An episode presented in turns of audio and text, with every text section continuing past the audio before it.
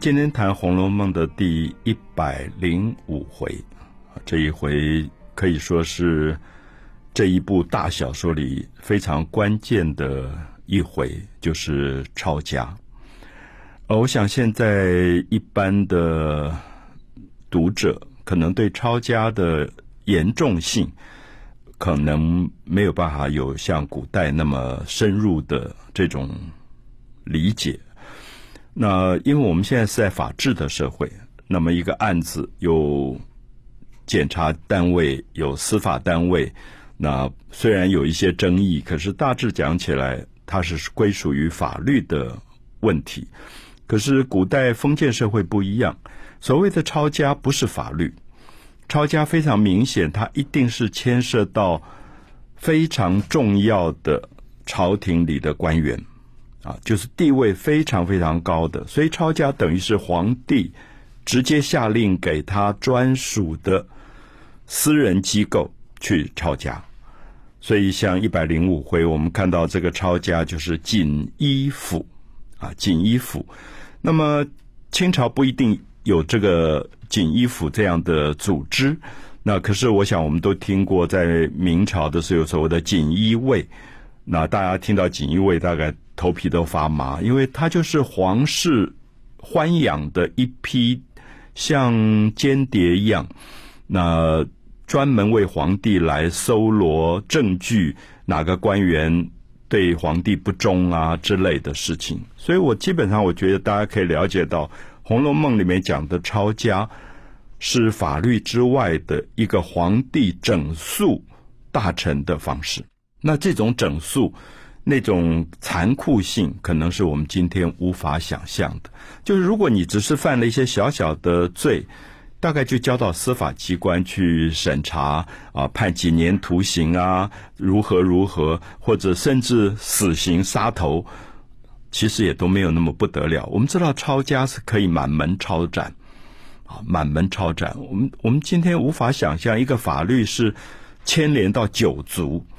就是这个人的家庭所有的这种关系啊，父亲这一族、母亲这一族、妻子这一族，他牵涉到九族的，所以我们叫满门抄斩。那那个抄这个意义，就几乎是要斩草除根。所以我觉得抄家基本上，我们常常觉得在古代明清两代，恐怕是整肃政治上的异己、政敌的一种残酷方法。所以《红楼梦》其实小说在很前面就有一种抄家的暗示，啊，抄家的暗示，树倒猢狲散呐，落了片白茫茫大地真干净啊，都是在讲这个富贵了四五代的家族，终于碰到了皇帝抄家。那所以我想，我们也可以了解到，在小说前面已经有过甄家的抄家，因为《红楼梦》里面有两个家族，一个姓贾，一个姓甄。其实真假，他是在讲同一个家族，所以真家先抄家了，抄家以后就发生了我们在《红楼梦》里面看到后来抄检大观园，因为邢夫人、王夫人他们在大观园的花园里发现了一个春宫的绣香囊，所以就连夜晚上来抄家。那我想很多读者记得那个晚上的抄家，抄到。探春的房里，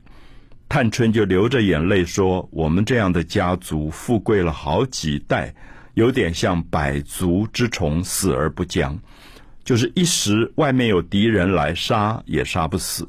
一定是自杀自灭，最后才会一败涂地。所以这个是探春当时对于之后的抄家的一个暗示，就是我们自己家族里面已经开始腐烂了。”所以，当然，很多人提到的《红楼梦》小说里的抄家，其实跟这一部小说的作者曹家江宁织造的曹家的抄家有非常密切的关系。那江宁织造的曹家，从曹寅这一代受到康熙皇帝的信任，几乎把国营企业里面最肥的缺给这个家族，然后传了好几代。那包括曹寅在病危的时候，康熙皇帝还特别从北京用快马送药到南京去救曹寅，那没有救下来，后来还是由曹家的人担任江宁织造。我们看到这个曹家富贵了好几代，后来是在雍正五年抄家。那因此，我想大家可以了解我刚刚所说的，抄家基本上是皇帝整肃政治上的异己，因为雍正继位以后，他要用他自己的亲信，可是曹家是他父亲的亲信，所以一朝天子一朝臣，所以这个曹家。不管他做的好做的不好，当然他可能有些把柄很容易抓出来。可是皇帝抄要抄一个大臣的家，其实太容易抓到把柄，所以因此他们就在一百零五回，就锦衣府忽然来了，然后贾府还在宴会当中，然后就来了一个赵全赵堂官，锦衣府的赵堂官就开始抄家。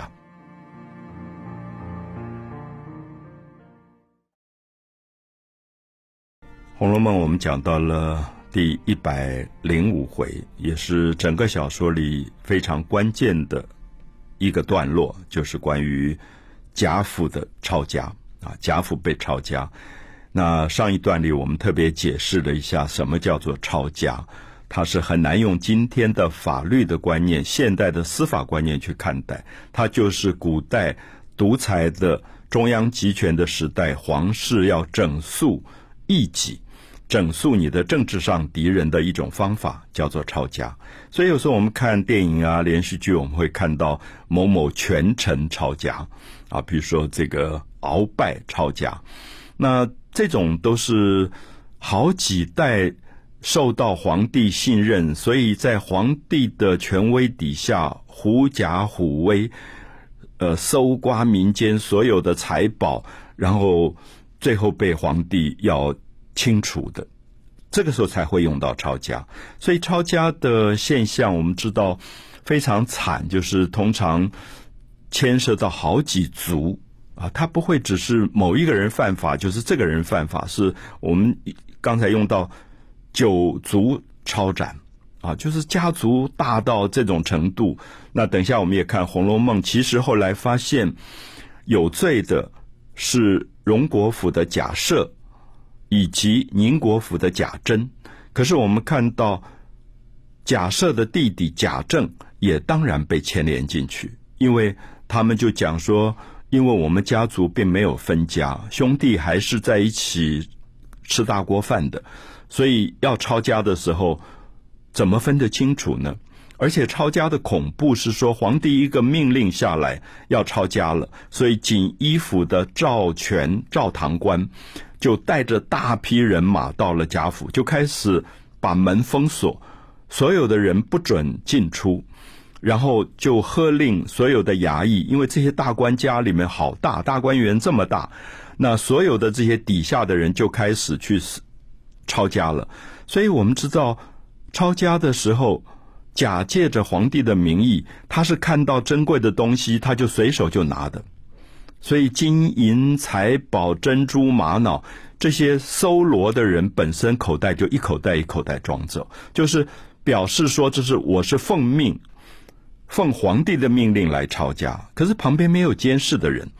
因为你就是等于是皇帝直接任命的人，所以我爱拿多少东西就拿多少东西。等到到皇帝那边去报账的时候，说这家族里超出了多少多少东西。所以，因此我们可以看到。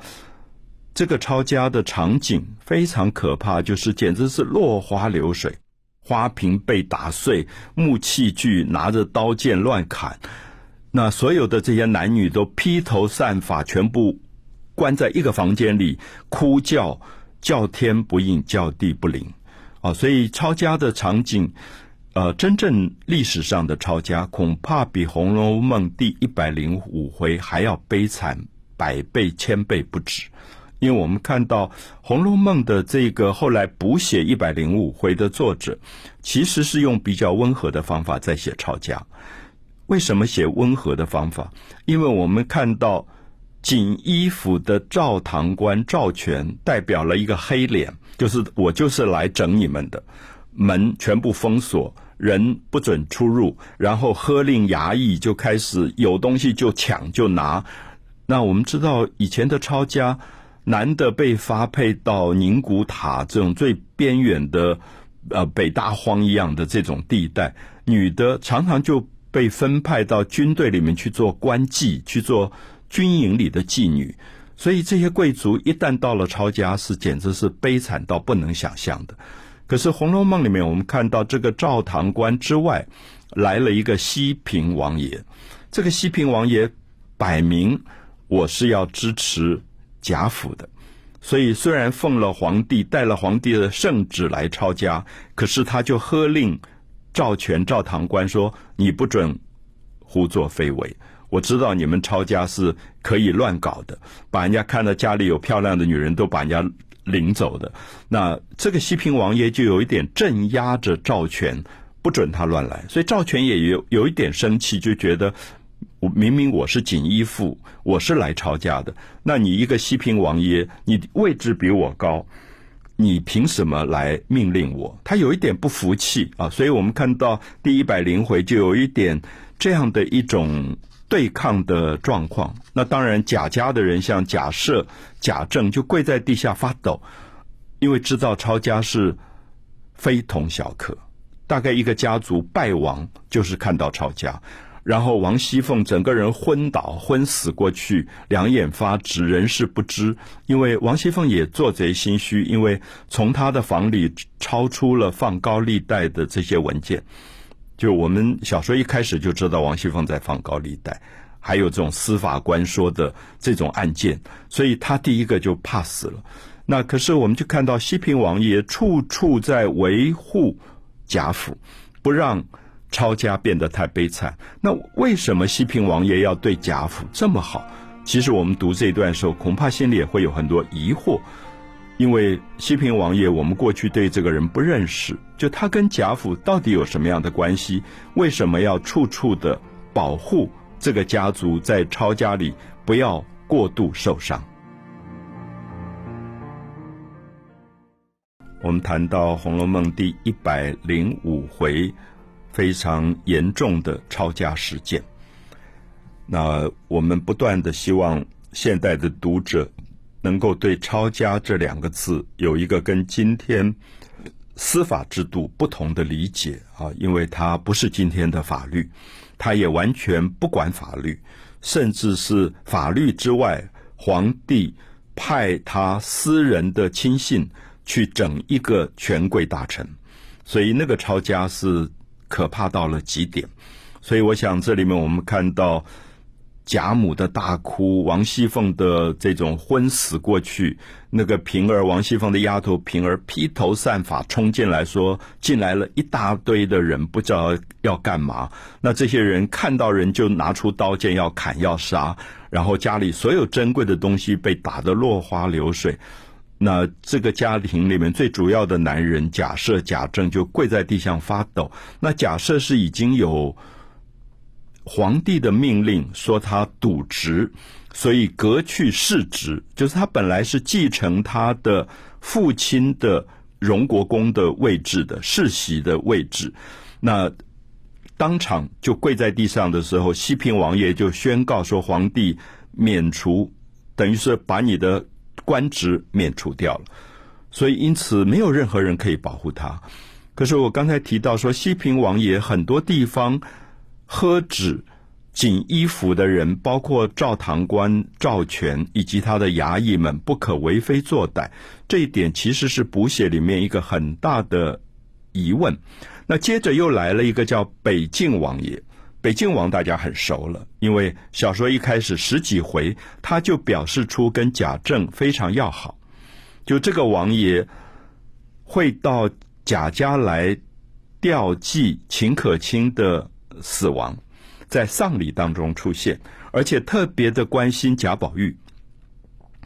那跟贾宝玉很亲密的感觉。后来贾宝玉也常常去北静王府觐见王爷，所以这个北静王爷的确跟贾家有很大的关系。那在最关键的时刻，北静王爷出现了，当然表示了他来做一个保护。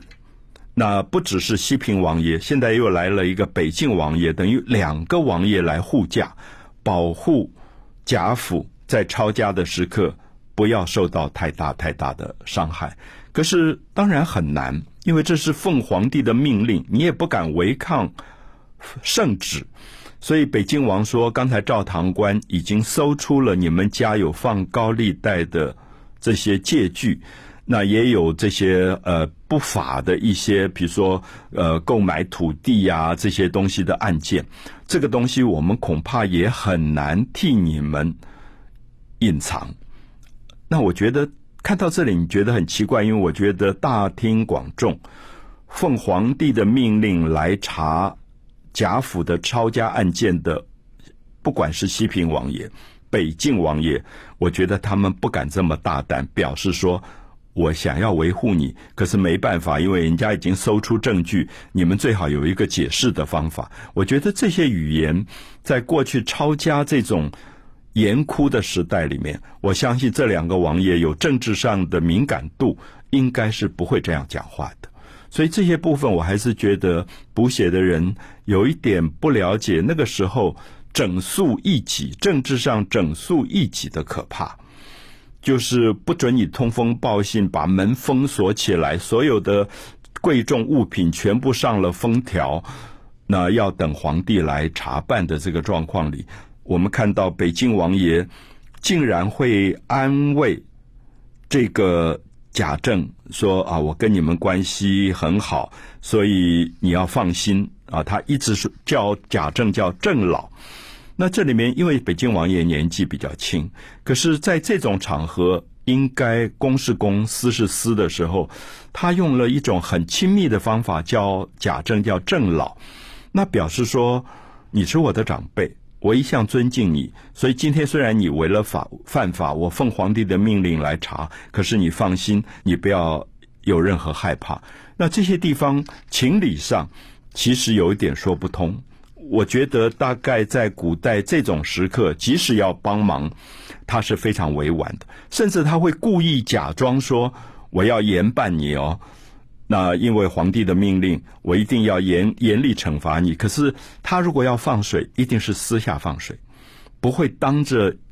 面或者当着别人的面来讲，因为这个东西恐怕传到皇帝的耳中，我相信贾政恐怕罪更更大，因为等于是你竟然敢。